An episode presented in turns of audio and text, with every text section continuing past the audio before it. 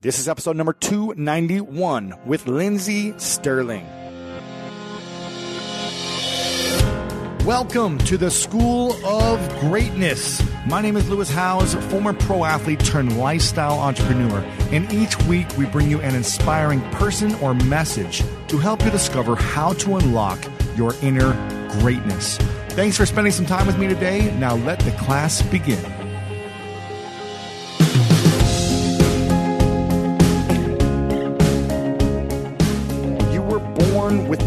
Potential. You were born with goodness and trust.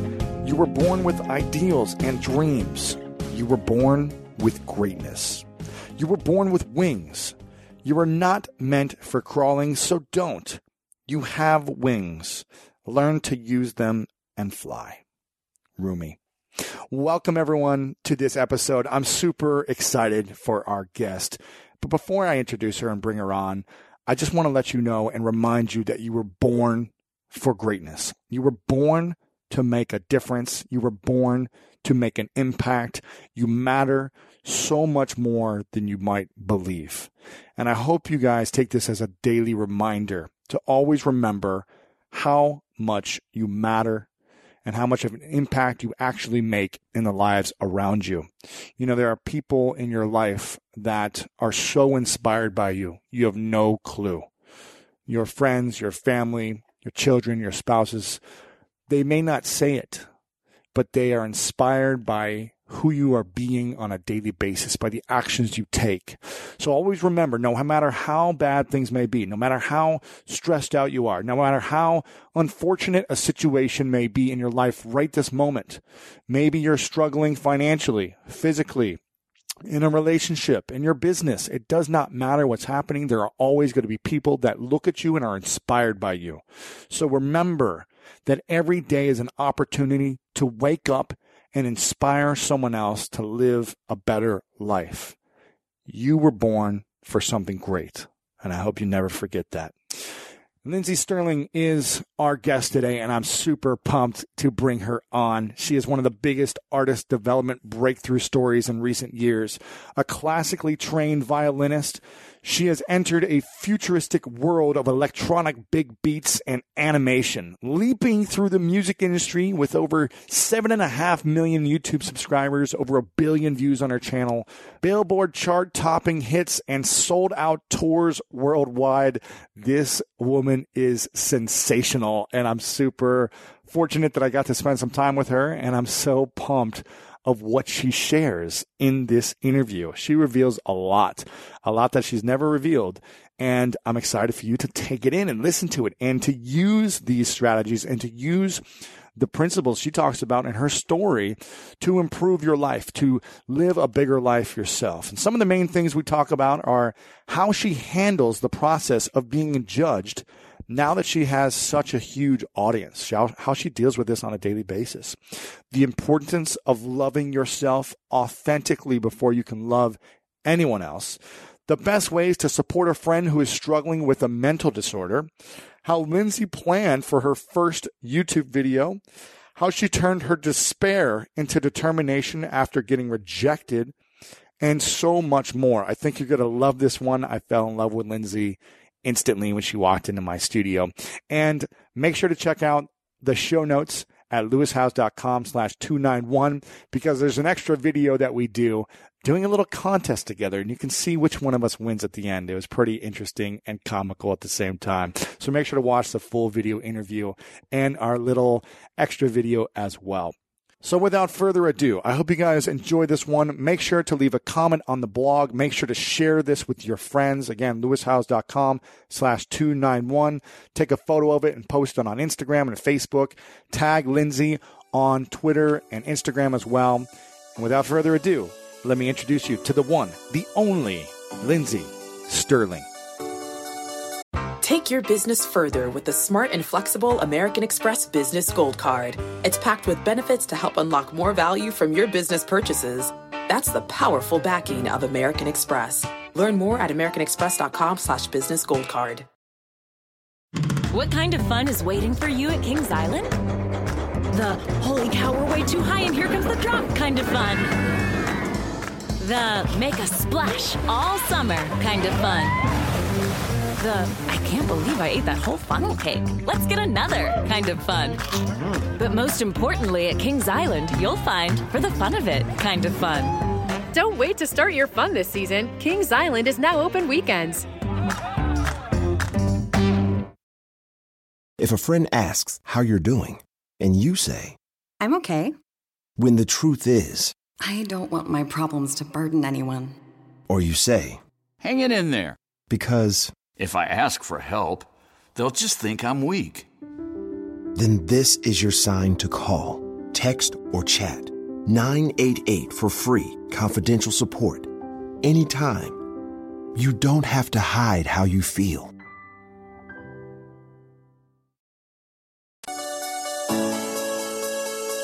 Welcome everyone back to the School of Greatness podcast. Very excited about our guest today. Lindsey Stirling is in the house. Thank you so much for being here. Thanks Very for having me. Yeah, very pumped. And you've got a new book out there. It's a New York Times bestseller. Congratulations. Yes. Super excited about this. It's The Only Pirate at the Party.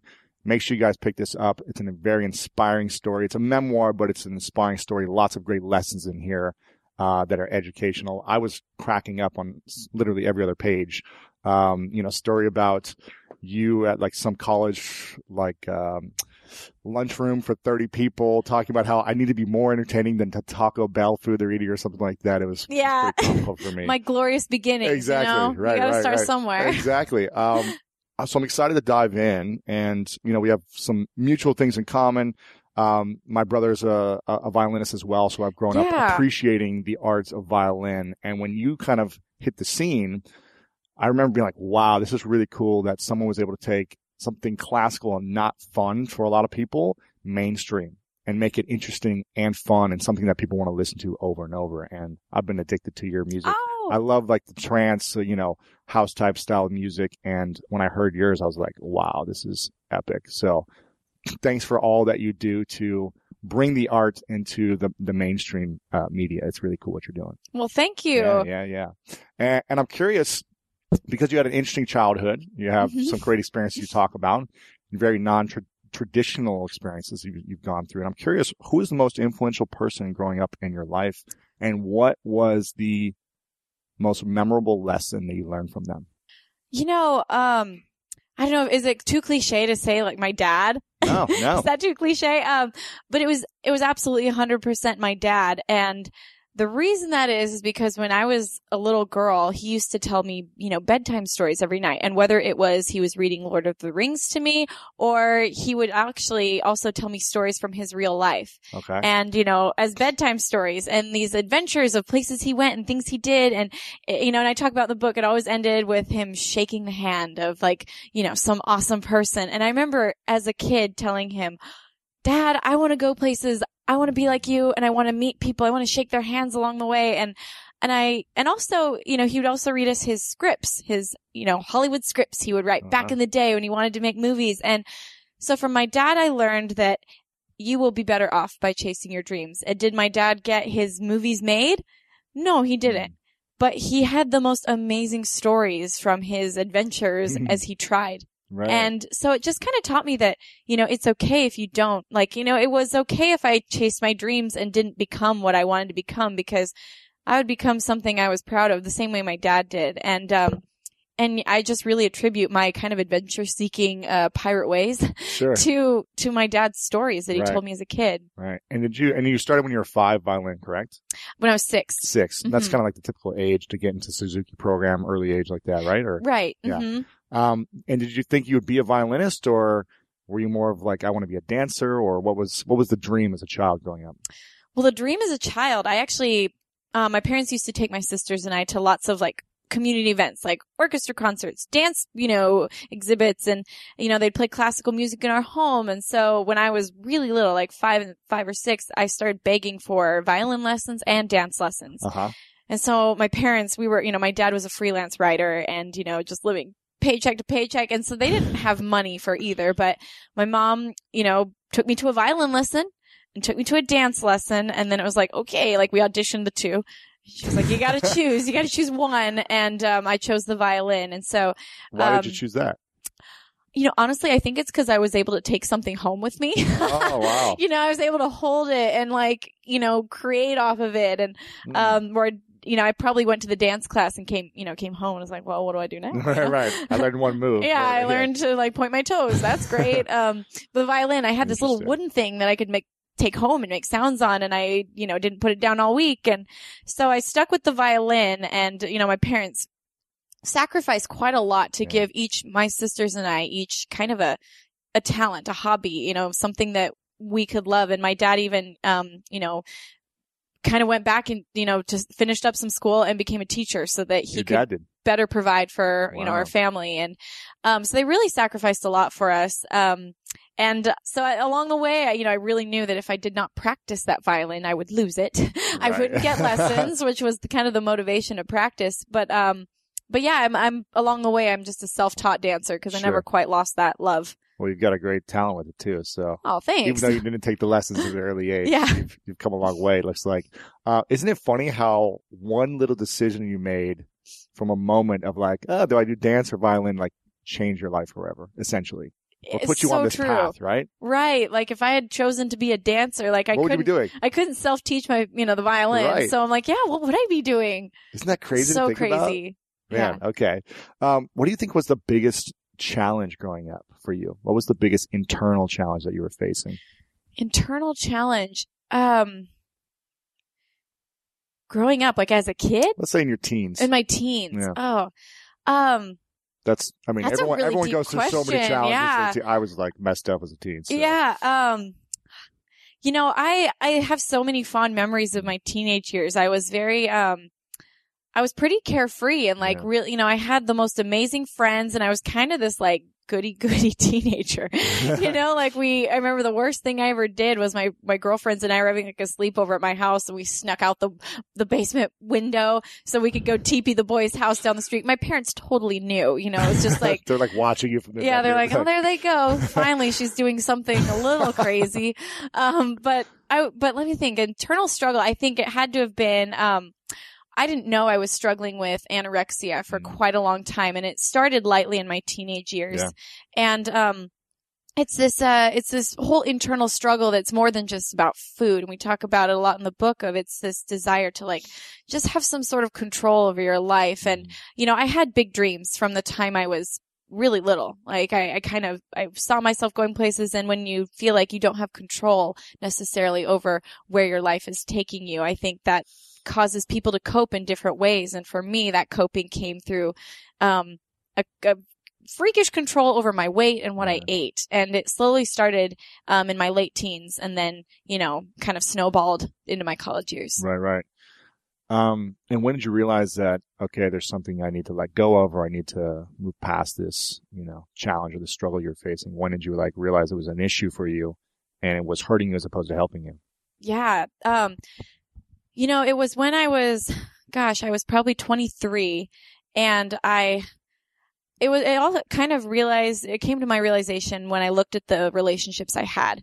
And I've always been very much a people person and, you know, relationships have been huge for me and especially my sister she's been my best friend growing up and we shared a room together and like you know just we laughed together so Yeah. much and just one day i realized i looked over at her and she was studying we were roommates in college she was studying on her bed across the room from me and i just looked at her and i was like she's a stranger to me like Really? Why? I don't know her anymore. And it was because I had become so self-consumed by, like, my thoughts had completely been controlled by m- my eating disorder. And slowly I just became this kind of a shell of the person I used to be, where, like, all I could think about was myself Hmm. and my worries and like what food is in this room and who's here, who's skinnier than me. Like those are the Wow. thoughts that kind of had slowly crept in and become normal in my mind. They started very subtly in high school. And then that became all I thought about and all I cared about. And it became all I talked about. And so it's like I just became this very one dimensional person. And, you know, they, you hear a lot that you can't love someone else until you first love yourself. Mm-hmm. And I learned that firsthand. I didn't love anybody else. I didn't really care about anybody else because I was consumed by these selfish like thoughts of worry about myself. Right. Now, were you, were you self-aware of that? Were you like, wow, I'm actually you know, not the best person I should be or not having great relationships? Or did someone confront you and say, Lindsey, who are you? Like, what are you doing? It's time to like, change. What? You know, it, it really happened gradually. So I was very unaware of it. You know, when something kind of is happening in your mind, it's hard to realize that it's not normal. Right. And I remember, um, you know, I was, I would hear my roommates all laughing and I would then talk to Brooke and just be like, I don't feel like I really fit in with our roommates. And, you know, I don't feel like I, you know, and she would just be like, you're fine. What, you know, but I think she was just as confused as I was. Like, what happened to you? Right. And um, it was that that made me realize, like, when did I lose that relationship? And then also talking to my mom on the phone, my mom kept saying, "I think there's something wrong." You know, I, Mm. you know, moms know everything. Right, right, they. They they, notice and they have this sixth sense. And I kept saying, "No, I'm fine. I'm just eating healthy." You know, and and then one day I just kind of confided in her, like, I cry for no reasons. I can't get out of bed in the morning. I don't even, you know, and she kind of just said the way, you know, the thoughts you're thinking aren't normal, Lindsey. And my mom had dealt with depression in her life, her whole life. My older sister dealt with depression and she explained to me, like, what you're talking about is depression. Mm. And that just really took me back. Like, that's not my battle. That's, that was your battle. That was Jennifer's battle. That's not what I, like, I'm not depressed. But then I just started to realize, I started to recognize that this isn't the way I was. And I, and I really, I just, I was ready to fight to be happy again because I was so miserable. Wow. And, um, yeah, I, re- I think it was the memory that I wasn't always this way finally woke me up.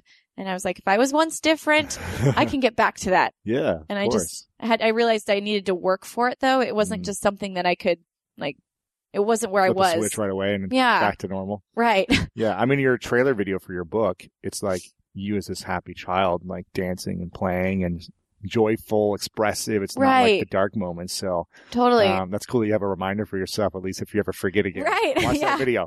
totally. Um, and and so, what did you start to do? Did you create a game plan for yourself? Where you're like, okay, I need my mom to keep me accountable. I want my friends to call me out on this, or what? What did you do? And what should other people do? Because I'm sure a lot of people listening have gone through this type of experience, or maybe they're you know they're feeling something, whether it's Right. depression or perfectionism or right. beating self totally. beating up, whatever it may be. So, what did you do to switch it, and what do you recommend for others? You know, for it all started first with I kind of researched a little bit. Like I wanted to be aware of Mm. um when I started to finally admit to myself like because my mom was like "Th- you think about food all the time like that's not normal. These Yeah. things, you know, it's all leading up, you know, I was told you have anorexia and I was like, "Oh, that's such a terrible word. Like I don't want to believe I have that." But I started researching about it and um, I went to therapy. Like I went to Uh-huh. both group therapy and I had an individual counselor. And then I did let my mom help keep me accountable. I, I kind of gave her that because I didn't tell anybody else. It's a very scary thing to admit, first of all, to yourself, then to other Really people. scary. And so my mom was like my confidant and I kind of taught her the things that were good to say to me. Cause, you know, when she'd see me, she, if I was gaining weight, she would say, you look really good. And to me, that was like, oh no, I'm gaining weight. And so I, you know, I coached my mom on Yes. these are appropriate things to say. This is a good way to comfort me. This is Mm, not. That's great. Um, but also I started listening to the voices in my head and realized that I was so mean to myself. I was Mm. really mean to myself. And so I kind of started to divide almost, this sounds weird, divide my personality. There was the eating disorder side of my brain Mm. and there was Lindsey and I wanted, and Lindsey had become crushed and covered with this eating disorder side. And so I had to like work on the muscle of Lindsey again. And so I would like talk to my brain and I, when it would tell me really mean things about myself, like you're ugly or you're worthless because you ate that cookie or, you know, you're not the skinniest girl in the room. That means you're worthless. Whatever these voices said, I would then talk to it and combat it by logic of, Mm. I can't eat this cookie because I've eaten really healthy this week and I deserve a, I deserve a cookie, you know, Yeah. or, you know, it doesn't mean I'm worthless just because I did this or whatever or that you're not the skinniest in the room. because I'm not the skinniest in the room. Yeah. It, you know, and talking logic, like I'm not friends with my friends because they're skinny. That's Mhm. not what makes me work. Like just actually talking reason and your mind can't argue with reason. And so I became stronger and I was, and so this eating disorder side of my brain, it's still there. It's extremely small though, and it doesn't come up very Sure. often. And now that it, when it does start to come up, like when I get extra stressed or when I start to feel out of control, it tries to like come back and, you know, quote, comfort me in its unhealthy way. It's like Mhm. an unhealthy relationship. Sure. And, um, but I know how to talk to it now and I know how to tell it to go away. And, um, I feel like I live a very normal, happy life. I'm back to the Lindsey that I want to be. And Mm. as long as I continue to work at it, I will stay there. Yeah, that's great. I mean, you seem so joyful and expressive, and especially in your videos, it really comes off you being playful. It's like you're, you know, back to your 10 year old self again. That's So, right. yeah. That's, I wanted to get back to the, t- yeah, 10 year old Lindsey. I like that. And what, what I think was important that you said is that you coached your mom on how she can communicate with you. Because I think Mm-hmm. some people who have a challenge or something they're trying to overcome, um, if they're looking for someone to support them, but they're not doing it the right way, and if you don't support the person by telling them what you need, and you just expect them to figure it out, it's really challenging. It's like dating a girl and trying to read her mind all the time. you know I Yeah. mean? Which, what? Uh, you guys can't read our minds? exactly No? right. exactly. So I think it's really important to, to point out that you were coaching your supportive people, your mom, your support group of like, Right. here's exactly what I need in these situations. Uh, here's what's going to trigger me to be even more frustrated. Right. Well, because it's such a delicate issue when Yes. someone's going through any sort of mental disorder, whether it's depression or self harm, like, Mhm. and someone who hasn't gone through it, it's impossible for them to know the triggers and the, you know, so I think that, and also it was interesting. I was a counselor in the middle before I realized I had anorexia. I was actually a counselor for Wow. teenage girls in treatment centers. And so I was like, Huh. oh my gosh, like I am struggling with some of these same issues. And it, it, it's funny that I didn't notice even as I dealt with it with other girls. Range Rover Sport leads by example. Picture this. Assertive on road performance meets commanding all terrain capability. That's the third generation Range Rover Sport, which is the most desirable, advanced, and dynamically capable one yet. This vehicle redefines sporting luxury, offering an instinctive drive with engaging on road dynamics and effortless composure. Now available in sleek, new Stealth Pack, Carpathian gray exterior wrapped in satin protective film with black accents and black brake calipers. Inside the Range Rover Sport, advanced cabin technologies like active noise cancellation and cabin air purification offer new levels of comfort and refinement. And let's not forget about the award winning Pivi Pro infotainment system. Enjoy a dynamic drive and total comfort with optional 22 way adjustable, heated, and ventilated electric memory front seats with massage function. Wow, that's like a spa day while on the go. Design your Range Rover Sport at LandRoverUSA.com. One of my favorite parts about my job is that I get the opportunity to travel a lot. And in fact, I'm recording this right now while I'm in Mexico. And actually, I was thinking about something that I wanted to share because I get a lot of questions from so many people about different side hustle ideas. So here's one for those of you out there that are on the go a lot like I am or traveling a lot. When you're staying in your Airbnb on your trips, have you ever thought about how you could be making extra money by hosting through Airbnb while your home is vacant? If you're interested in an extra stream of income, Airbnb hosting is an easy place to start, and it's like giving your home some company while you're away. Your home might be worth more than you think. Find out how much at airbnb.com/slash host. When you get a new car or a new home, your first reaction might be to say things like, oh yeah, or I can't believe it, or booyah. But what you really want to say is the one thing that can get you the help you need. Like a good neighbor, State Farm is there. State Farm is there with the coverage you need for your car, your home, and even boats, motorcycles, RVs, and other things that matter to you. With a State Farm agent, you know someone is there to help you choose the coverage you need. With so many coverage options, it feels good knowing you can find what fits for you. And when you need ways to get help, State Farm gives you options there too. In person or on the phone with your local agent or on statefarm.com where their award-winning app State Farm lets you do things your way. So when you need help protecting the things that matter most, remember to say, like a good neighbor, State Farm is there. How do you, I mean, being a violinist already, you're, you're, you're built and trained to be perfect. You know, Right. you're built and trained as a classical violinist, let's Mhm. say. You're built and trained to like hit every note perfectly. It's got to look and sound a specific way. You get judged by it constantly. You know, you're going to these competitions where people either vote yes or no or however they grade you, right. uh, one out of 10 or whatever it may be.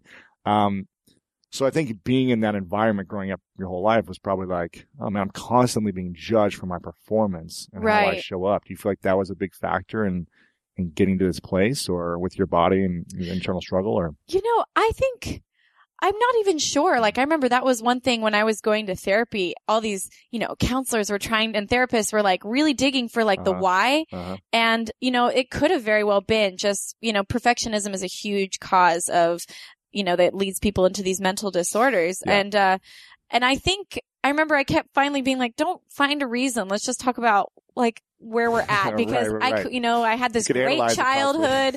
I had, you know, I'd never been like emotionally hurt in any way, and you know, that was huge. And so it was funny. I was finally like, let's stop digging because Mhm. let's just deal with where I'm at. I like it. And it was because you never know what it is like that causes it a lot of Mhm. times. Sure. Um, how do you handle the process of being judged or talked negatively about now? I mean, you've got a huge audience So we're, I think it's close to 8 million YouTube subscribers, I think now, seven and a half million or something right now. Um, I know just from my very small audience compared to yours, the negative feedback that I get, how it could affect me. Mhm. How do you approach it now when you're being judged or someone's leaving negative comments? And I know you talk about it in the book as well, but how, Yeah. how do you handle that? you know, it never becomes, I don't think it'll ever be like, oh, I don't care. I don't Right. care anymore because I do care. it's my art. It's my love. It's my passion. And, you know, certain comments you're able to like, oh, whatever. But there's some comments that get you in the place that you're a little bit vulnerable. They trigger you. They trigger you. They You're like, get you. "Oh." Oh, you're like, don't talk about that. That's actually something that I care about. yeah. Like, um, and I'm sensitive to. Yeah. And so I think it's so important to realize that, especially like in YouTube, there is so much good, but for some reason, it's easier to focus on the negative because it just, Yes. it gets you so much more. Um, you get thousands of positive comments and right. like and they see negative, one like, negative and you're like, oh, dang it, you know? Yeah. So, you know, it's, it's so true that you only really do have one stage in your mind that you can Mm. really focus on at one time. And so the good, the bad, they're going to come and Yeah. it's, what are you going to focus on? Am I going to like sit and stew and like respond, especially responding? Like if you It's the respond worst, to the right? negative, that is a lot of times the one that you want to respond to. but it's like, or am I going to feed the good? Like, am I Mm. going to feed like these people who keep coming back and telling me really nice things? Like, Yeah. that's where I should put my energy. That's where I should put my thoughts and focus. And it does take a lot of like, you know, uh, concentration to do that. Yeah, awareness too. Awareness. Yes. That's the word I'm looking for. Um, but I think that's the key is just there's good and bad all around us Right. everywhere and trying really hard to focus on the good and let that feed you. hmm Now, when you were in, in college, I read in college you were mastering your craft more and doing more of these. Uh, you were you're joining bands and things like that. Um, and then you auditioned for uh, America's Got Talent, right? And what year was that? 2010. 2010. Okay. Mhm. And were you making any money as an artist before then? Were you like touring or just little side gigs here and there? A little bit. It was definitely the stage of like, don't quit your day job, dear. like, you know, this is during the time when I was kind of, um, doing the college cafeteria gigs Mhm. and like I was being paid, you know, a little bit for it here and there, but this is the era of like sleeping in my car, Right. you know, when I was on the road and, you know, it wasn't uncommon to spend the night in the airport, Sure. you know, so th- it was during that time when I was making money. I was starting to see that this could go somewhere, but it was, you know, America's Got Talent was like, oh my gosh, if this works, this is gonna, you know, kind of save me, save my artistic soul. Cause, you know, it's actually, it's really hard. Any, anyone who's ever done that Sure. phase of life, it's really hard to continue on when you kind of don't see a light at the end of the tunnel. Right. And you weren't seeing like a, a positive growth period. You weren't, you were like, eh, the money's not getting better and the gigs aren't getting bigger. Pretty much. I mean, I, I just felt very stagnant. I, I kind of had this, you know, couple, couple songs I had written and like, you know, couple people would maybe buy them at the, sh- at the gigs, but it was just very like, I couldn't see growth. And did you have CD, physical CDs then? Or were you? Oof, they were that- they were like ones I burned myself. Oh, like, wow. Yes. With like just a piece of, a p- piece of paper on the Yeah. cover. It's like, here you go. right, Lindsey Stirling. You know, just I printed out. Sure, oh gosh, sure. Yeah. Okay. Um, so when, when did you realize like, okay, something's here. There's something happening in the air. People are like excited about it. Was it starting on YouTube? Was it America's Got Talent? Was it after that? Like when were you like, oh, people actually like this and more and more showing up? Right. It was definitely, it was when I put my first like real video on YouTube. I went, um, I met this YouTuber and he, it was Devin Graham and he taught me that YouTube is this place where you can have your own channel Mm. and you can grow an audience and there are celebrities on the internet. And I, Yeah. I was like, what? And I dove in and looked around and was like, oh my gosh, this is great. This is a world where, you know, I can do my own thing. I can make content. I know how to edit. I know how to direct. And it was, even as he taught about it, like, cause he taught this YouTube workshop in Provo Uh-huh. and all these filmmakers came. And as I was sitting in there, it was even before I'd uploaded a video, I just had this feeling inside of like, I was taking notes feverishly because this is it. I, and I just knew it. I knew that this was what I was going to do and I was going to chase it. And so like gosh, that the next day I planned my first YouTube video and I, I uploaded it like a week later. Wow. And, um, and yeah, that's when people started coming and it, you know, it grew very organically and slowly at the beginning. Uh-huh. Um, but it was just this, this is good. I knew it was going to work. Wow. Hey guys, I wanted to take a quick second to let you know about our sponsor today. Again, that's thrivemarket.com slash Lewis. Listen, I am all about living healthy and making sure it's convenient and saving time and money.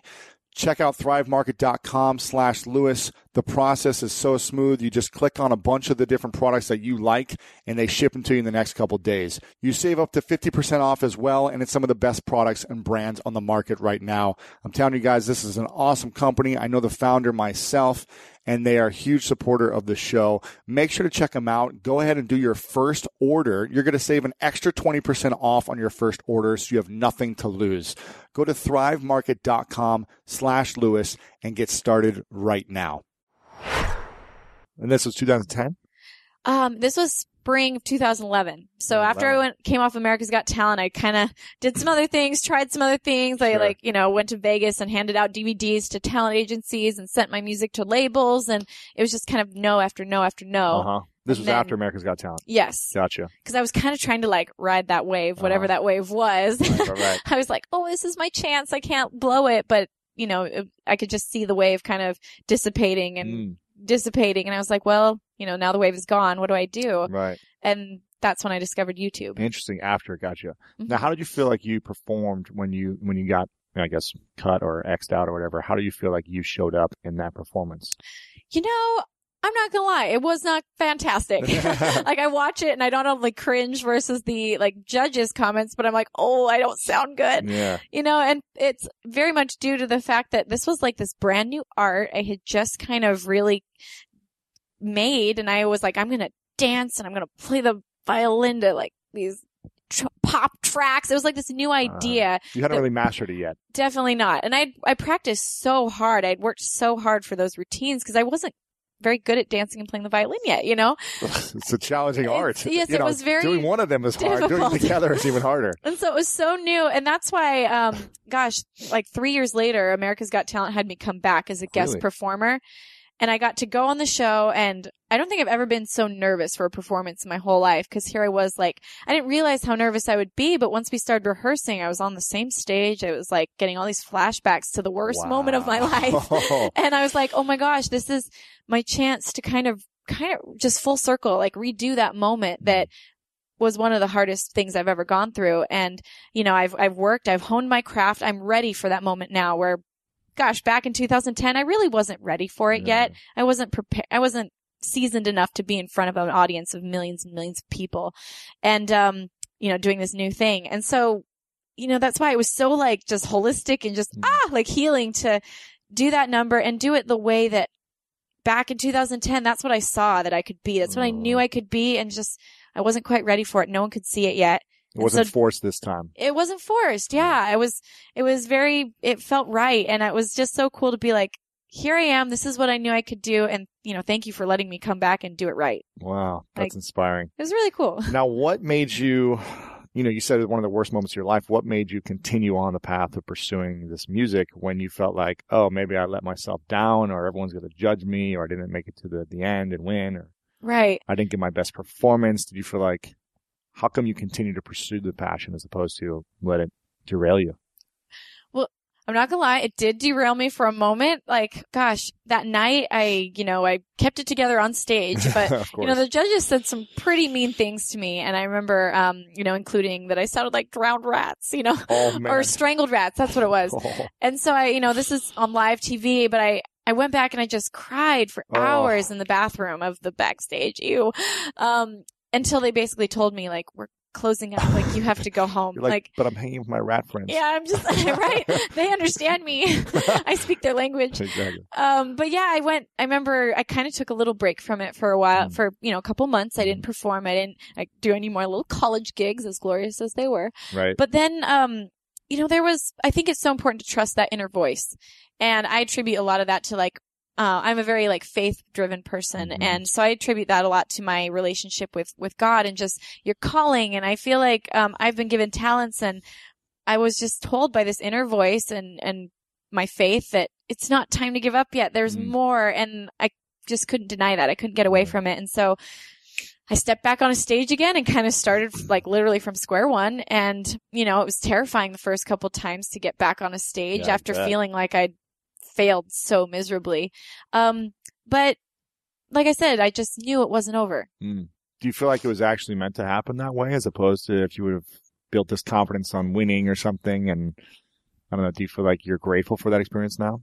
You know, very much so. Really? Like, I, I think that was a very important part of my story. One, it made me really fight for what I wanted to be. Mm. It made me really work hard and like kind of, ooh, like they said I couldn't do it. I'm going to prove them wrong. I'm going to work, Mm. I'm going to work super hard because it's like that, that despair turned into determination. Mm. And, um, you know, it gave me something, it gave me something to say and a message to share. And also I love being able to talk to teenagers now. Like I go to schools sometimes or, um, and I, I can share, I can show the video and it's tangibly awkward and painful. And then I can say, like, don't ever let anyone tell you who you are or if you're good enough. You know, maybe, maybe I wasn't ready then, but it doesn't mean that I was never going to get there. And, Yeah. you know, I, and I love being able to like very, you know, like no one can deny that. Like it, it's the facts. It's happened. And so I love that. I love that that's a part of my story. And, you know, gosh, I'm, I'm in a much better place now than I would have been if I had won the competition. Sure, You know, just Right. hands down, it was,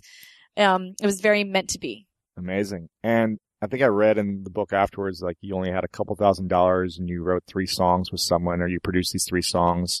That was like the start of putting yourself out there really in a bigger way or trying this new style of music, right? Right. Mhm. And I think, and how did those three songs do? I think one of those was like one of the big hits, right?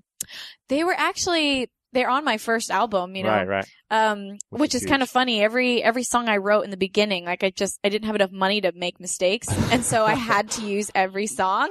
Wow. You know, so love I. I made an album of 10 or 12 songs and I, you know, I used every song I wrote, which is, I learned later is very uncommon, you know, Right. from usually artists write tons of songs and pick the best, but I just used every one. so yeah, those three songs, um, they were the first videos I put up on YouTube. They were the ones that kickstarted my career and they're still on, you know, they're still on my albums. They're amazing. Yeah. Um, and so when was, when did you experience like your first sold out crowd or like your big hit on YouTube? Was the first video a huge hit or was it like eventually down the road? the first videos were, you know, they were, they did well. Yeah. But I remember, um, it was, I'd been doing YouTube for, I think about like nine months. And then I released this dubstep violin video and it was in this beautiful ice castle. And amazing. To this this day, I'm known as like, oh, the dubstep, like ice castle fairy Where violin was that? girl. It was in Colorado. What? This guy, he builds them himself. Like, Oh my it's, gosh. it was his hobby and then he turned it into this like tourist attraction now. But he builds these beautiful ice castles and I discovered them online. And so I, you know, flew out to Colorado and, um, and yeah, it was funny because I was very nervous. Like, what was the dubstep community going to like this? It's this new budding art. Are they going to hate it? And, you know, I threw it up there and within a day it had a million views. Wow. And at the size I was at, especially, I was a very small YouTuber at the time. And so What's small for you at the time? I think I had like, I think I had just hit like a hundred thousand subscribers. Right, right. You have know, a million views right away. That's pretty big. so yeah, that's, you know, way more views Right. than subscribers, which was like, what? You know, Yeah. usually they'd get like 30,000 in the first day, which is nothing to sneeze at at the time. Um, but yeah, I called my sister and I was like, is this real? Like, is the, is my computer broken? And she's like, oh my gosh. And, and that was kind of the moment where I was like, I think my life just changed Mm. because here's an original song that just, you know, people love and people like what Sure. I do. sure. No, it's interesting because you don't really fit in a box, and you kind of created your uh, your art as you went, and no one no one really led the way for you. Was there someone that you were inspired by that was like, oh, I'm going to do exactly how they did it, like you know Madonna, I'm going to do what she did, or J Lo, like here's Right. the path I'm going to follow. Like you kind of created your own path and your own genre. It sounds like. Mhm. So, well, first off, is there anyone that you were inspired by? You're like, I'm going to be like them, and if not, how did you have the faith or the trust to know, like, I'm just going to do this and I'm going to create my own way and it's going to happen? Well, I was definitely inspired by, you know, there were other violinists that I saw that, you know, like, Like- Gina Carter or something, or uh, like, do you know Vanessa-Mae or, um, David Garrett? And I, they didn't do, um, what I do, like Vanessa-Mae in the nineties did like some techno violin. sure, And, um, David Garrett does like rock violin orchestra stuff and he's a virtuoso. And I was like, you know, if these people can take the violin Sure. and make it their own, like, why can't I? And it just really hit me of why do I have to play the kind of music that's been played for hundreds of years? Like I can make the violin fit me. And so I started playing the music I loved. And then I just kind of started pairing all of my hobbies with the violin. Like my hobbies were like dressing up and costume design, you know, so I was like, okay, let's bring that in. And I loved making videos. So let's bring that in. And, you know, I loved, uh, you know, just all these, I love dance. So I just basically took all my Mm. hobbies and kind of combined them into this very weird mixture. And when I put it up, it just, it worked. Sure. It's amazing. What do you, what's the vision moving forward? Like, what do you see yourself creating now? You're like this phenomenon, fans all over the world, number one songs in all these different countries. You're touring everywhere, sold out. Like, where do you see yourself going? Who are you trying to become? Oh, that's such a good question. I've been asking myself that since I was five years old. Um, I would say, I mean, I love what I do. My favorite part of, I think, the whole thing is I love touring. And that's kind of why? I started originally was the YouTube channel, the music, everything was a mode so that I could like then go out and share it and Perform. perform. Like I love being on a stage and seeing people smile. Like there's nothing that like gets me alive like that does. And, um, so I mean, I definitely want to keep touring and I'm, Yeah. I'm working on my next album right now. And, uh, sometime this year. yeah. That's what we're allowed to say. Sometime this year, I, I have my goal date, but I'm who knows if I'm going to make it. It's, I'm hoping for the summer, but um, but yeah. So I'm working on new music, and know I hope to produce a film someday with my Really? dad. Actually, Oh, that'd be you cool. know that's something we're actually working on a script lightly right now, and uh, but yeah, that's that's part of the goal. It's been amazing to to live my dream, but also bring the people I love along with me. Uh-huh. Whether it's like now my my tour family, getting to bring them along on the journey has been you know amazing. Um, and then also like you know writing a book with my sister, Mm-hmm. and you know I work with my other sister Jennifer, and you know write hoping to write a script with my dad. That's kind of what makes it so exciting is to do the thing you love with the people you want to be with. Sure. What's the feeling you get when you're on stage? What's explain it to us? Ooh, how do you explain it? Um, when I'm on stage and when I'm performing and dancing and, you know, doing the whole thing, I honestly feel like that's what I was created to do. Mm. Like this sense of true self of just like, just empowerment and, you know, and I look into the faces and, you know, you can always see there's lots of people that are excited to be there, but you can usually find like one or two people in the front row that you can tell they are so happy and Right. that they've been waiting for this for months and being able to look into their eyes and just just see that is like I mean it's it's so selfishly validating you know it's just Mhm. like you know I I mean I hope it's not too selfish but it's amazing to have that moment of connection where you realize that um you're connecting with someone that you've never even met and you you you have these moments with Mhm. people that are just amazing Yeah, that's cool. What's um what's the biggest fear for you? biggest fear biggest fear Whether, whether it be uh, you know performing on stage or just in your career or life, personal life. Oh, my biggest fear, if we're going to get nice and deep here, um, gosh, is being alone. I mean, I think a lot of people have that fear. I live fear. Um, Dying you know, alone is yeah, scary. it's a scary thing. And, um, you know, I've invested so much in the past, you know, since I started, I've kind of been running full speed ahead and just, um, just going after, you know, goal oriented, doing this task, Yeah. this task, this task. And I finally this year have kind of taken a little time off the road, even though it, it's my, my passion, the place I want to be the most. I've decided to take, you know, a big chunk of time off the road so that I could have a bit of a personal life and Mm. Make time for people and whether it, you know, it's starting with my family more Mhm. and then, you know, whether it's my roommates and also just putting myself out there more in, you know, I, I'm great at putting myself out there on the tubes and on stage, but, you know, it's a little harder to be vulnerable Mm. and put yourself out there as a person as just, yeah. just Lindsey. Like, this is me. And what's it like, you know, in relationships? Like, uh, are you able to have a relationship with someone while you're touring and while you're so oriented and busy and focused on your dream? Is that possible for you at this moment, or is it something that you put on the back burner for a later time? Well, it's something that is, it's definitely hard to do when you're on the road, hence Mm-hmm. why I'm single. but that's again why I've decided to kind of take a little bit of time Mm-hmm. to try to, try to figure that out because it is something that's important to me. And, Yeah. uh, you know, I, I want to have a family. I want to, you know, it's a huge part of what I want in life, one of my goals. And so I think it's, it's figuring out the balance. Life is all about balance. And, you know, am I going to set my career like aside for it? No, I think it's important. I think I, I think I can have both. And I've seen people in my life that have both. It's just learning to prioritize Yeah. and make time for Right. it. You know, it's, it, it would be a sacrifice. You have to make sacrifices for, for relationships. And that's what makes them special. Yeah, and I know in the book you talk about how your friends would set you up on these blind dates in college. Oh yeah. Are, is anyone setting you up on blind dates now, or how are you Oh, I- navigating this? Yes, I don't really do blind dates anymore. We've, I, as you can see, I've had my fair share of uh, of stories. Yeah. Um, but uh, gosh, now, yeah, just that's the big question. Where do you meet people? I don't know. Where do they hang out? Sure. Um, I'm not much of a like, you know, a cl- nightclub person, so and you're not on Tinder, I'm I'm- assuming. No, I'm not on Tinder.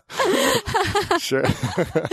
but um, but yeah, no, I, I mean, I guess it is like a lot of times through friends that Yeah, you try course, to meet people or or whatnot. But yeah, that's what I'm trying to figure out. So if you know the answer, Uh, yeah. you let me know. Okay, I will. and tell me about your faith, because I know your faith is a, a huge part of your life, and you talk about it constantly, and it's what you stand for.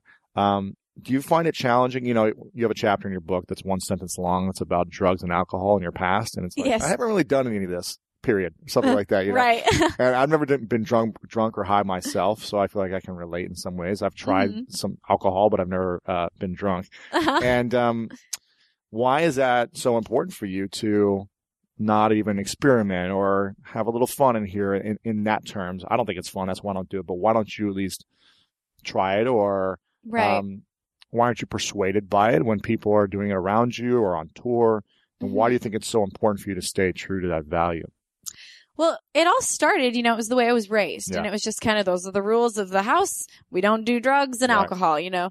Um, and, you know, and then I, I went to college at BYU, again, a very Uh-huh. much that type of environment. And, you know, I just made the decision a long time ago that that wasn't something I wanted to do and that it was something that not only did my parents teach me, but I believed in it and I, I saw Yeah. the value in it. And especially now being on tour, I feel like those values have actually really protected me and kept um, a very good, healthy environment on tour. Cause, Yeah. you know, of course the guys are allowed to go out and get a drink after the show if they want, but we don't allow, you know, anything in the green bus rooms or on the bus. yeah. And, and it's just made it for a very, like, there isn't drama. You know, it's, you know, it's just a very healthy lifestyle. And that versus other lifestyles that I've been able to jump into, whether I was, you know, guesting on somebody else's tour for a moment or this or Yeah. that. It's just, I realize it's, it's not something I, I want to be a part of. hmm Gotcha. Um, got a few questions left for you, if that's cool. Yeah. If you could sum up your mission in one sentence of what you're trying to create in the world, what would you say Lindsey Stirling's trying to create? Or the reason you're here? Um, Sorry to put you on the spot. Ooh, Should have given this question before. Ah. Or a, a phrase, a few Um, sentences. Well, something I believe in is the phrase that happiness takes work, but it's achievable. It's achievable for everyone. There you go. Something I, that's something I believe in. Okay, cool. There's a question I ask at the end of all these interviews that is called the three truths question. Okay. So I'm putting you on the spot again. Oh no. well, I I'm want to, not but I want to see. I want to see what comes up for you in the moment. Okay. So uh, it's many years down the road, Mhm. and it's the last day, and all your music has been gone. Your book is erased from time. Any- Uh-huh. Anything you've ever put out there is gone for whatever reason, Mhm. and all the people you love are around you, and they say, "Lindsey, we don't have anything else that that we can tangibly have that you've put out there, but we have this piece of paper and a pen."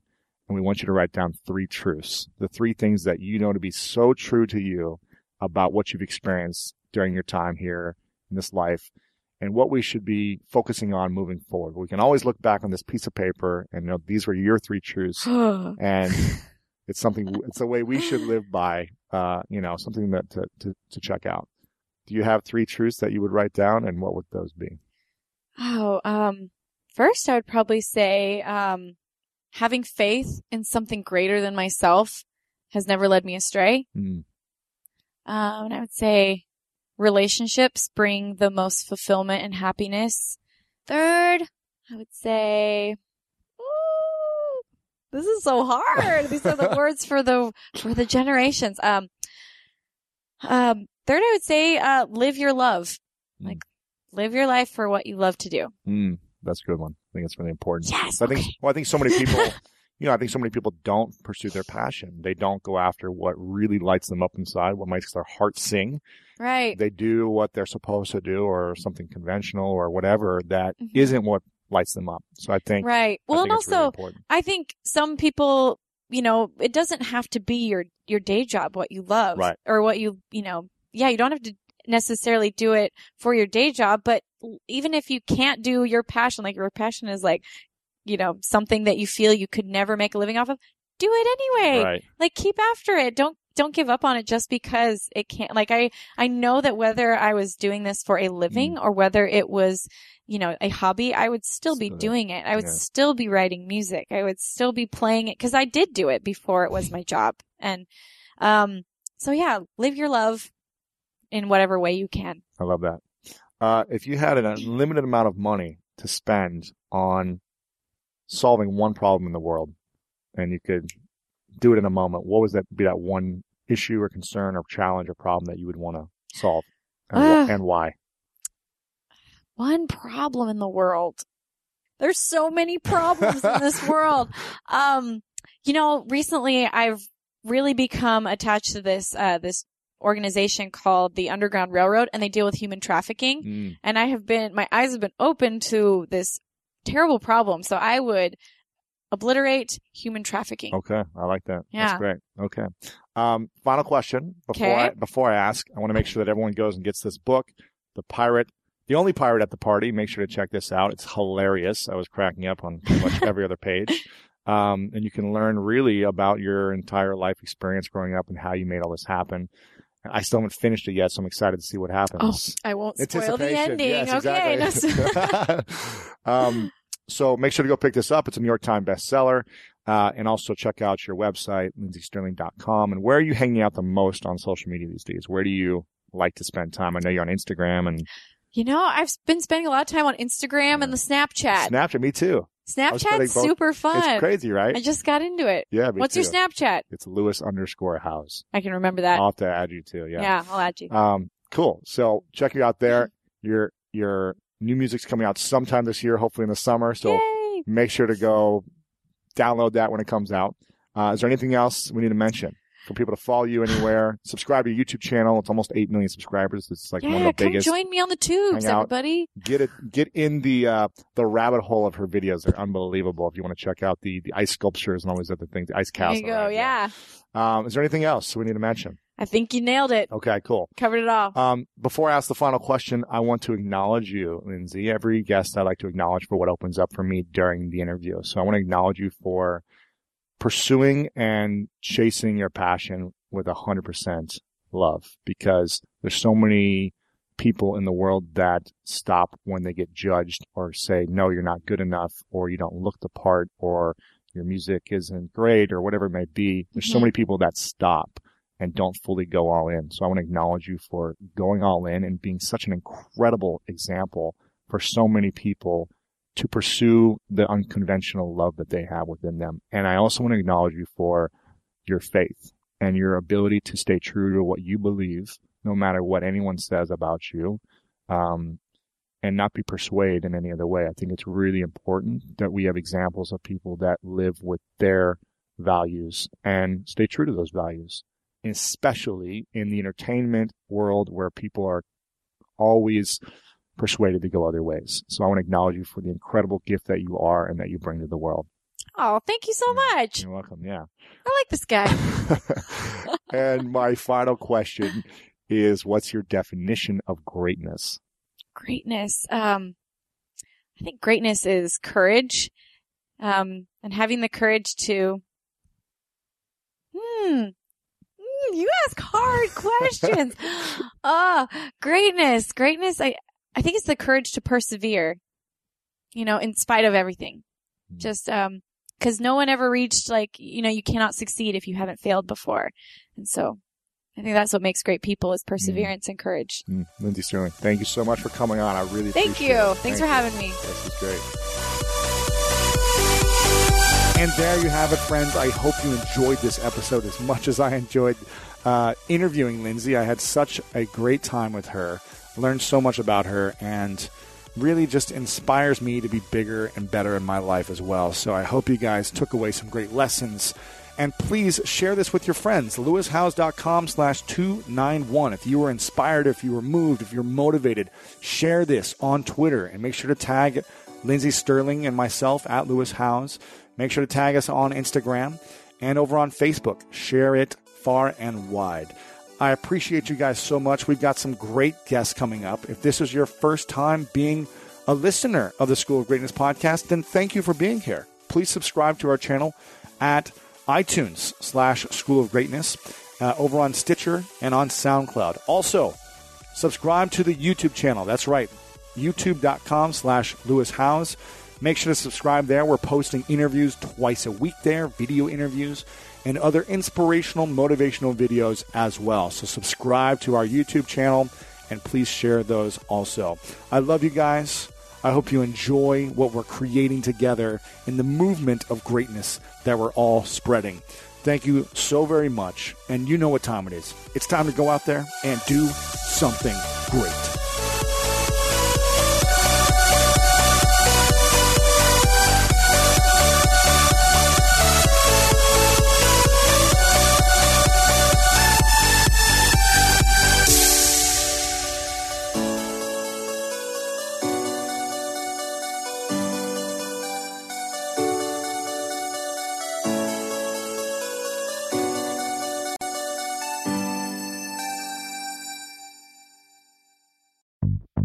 Chocolate Collection ice cream is a total chocolate game changer.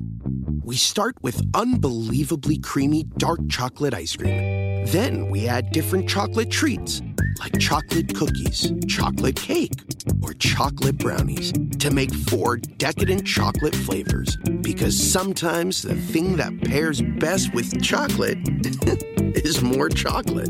Tillamook Chocolate Collection Ice Cream. Extraordinary Dairy. At Metro, get an iPhone 12 with 5G and a dual camera system for $99.99. Take amazing pictures and share them instantly. And don't put up with life's yada yada. Yada yada. Like photo bombers. Zoom, crop out, Yada yada. and bye. You don't take yada yada in life, don't take yada yada from your wireless provider. Get iPhone 12 with 5G with no activation fees and nada yada yada. Only at Metro by T Mobile. Switch to Metro, bring your ID. This offer isn't available for customers currently at T Mobile or that have been with Metro in the past 180 days.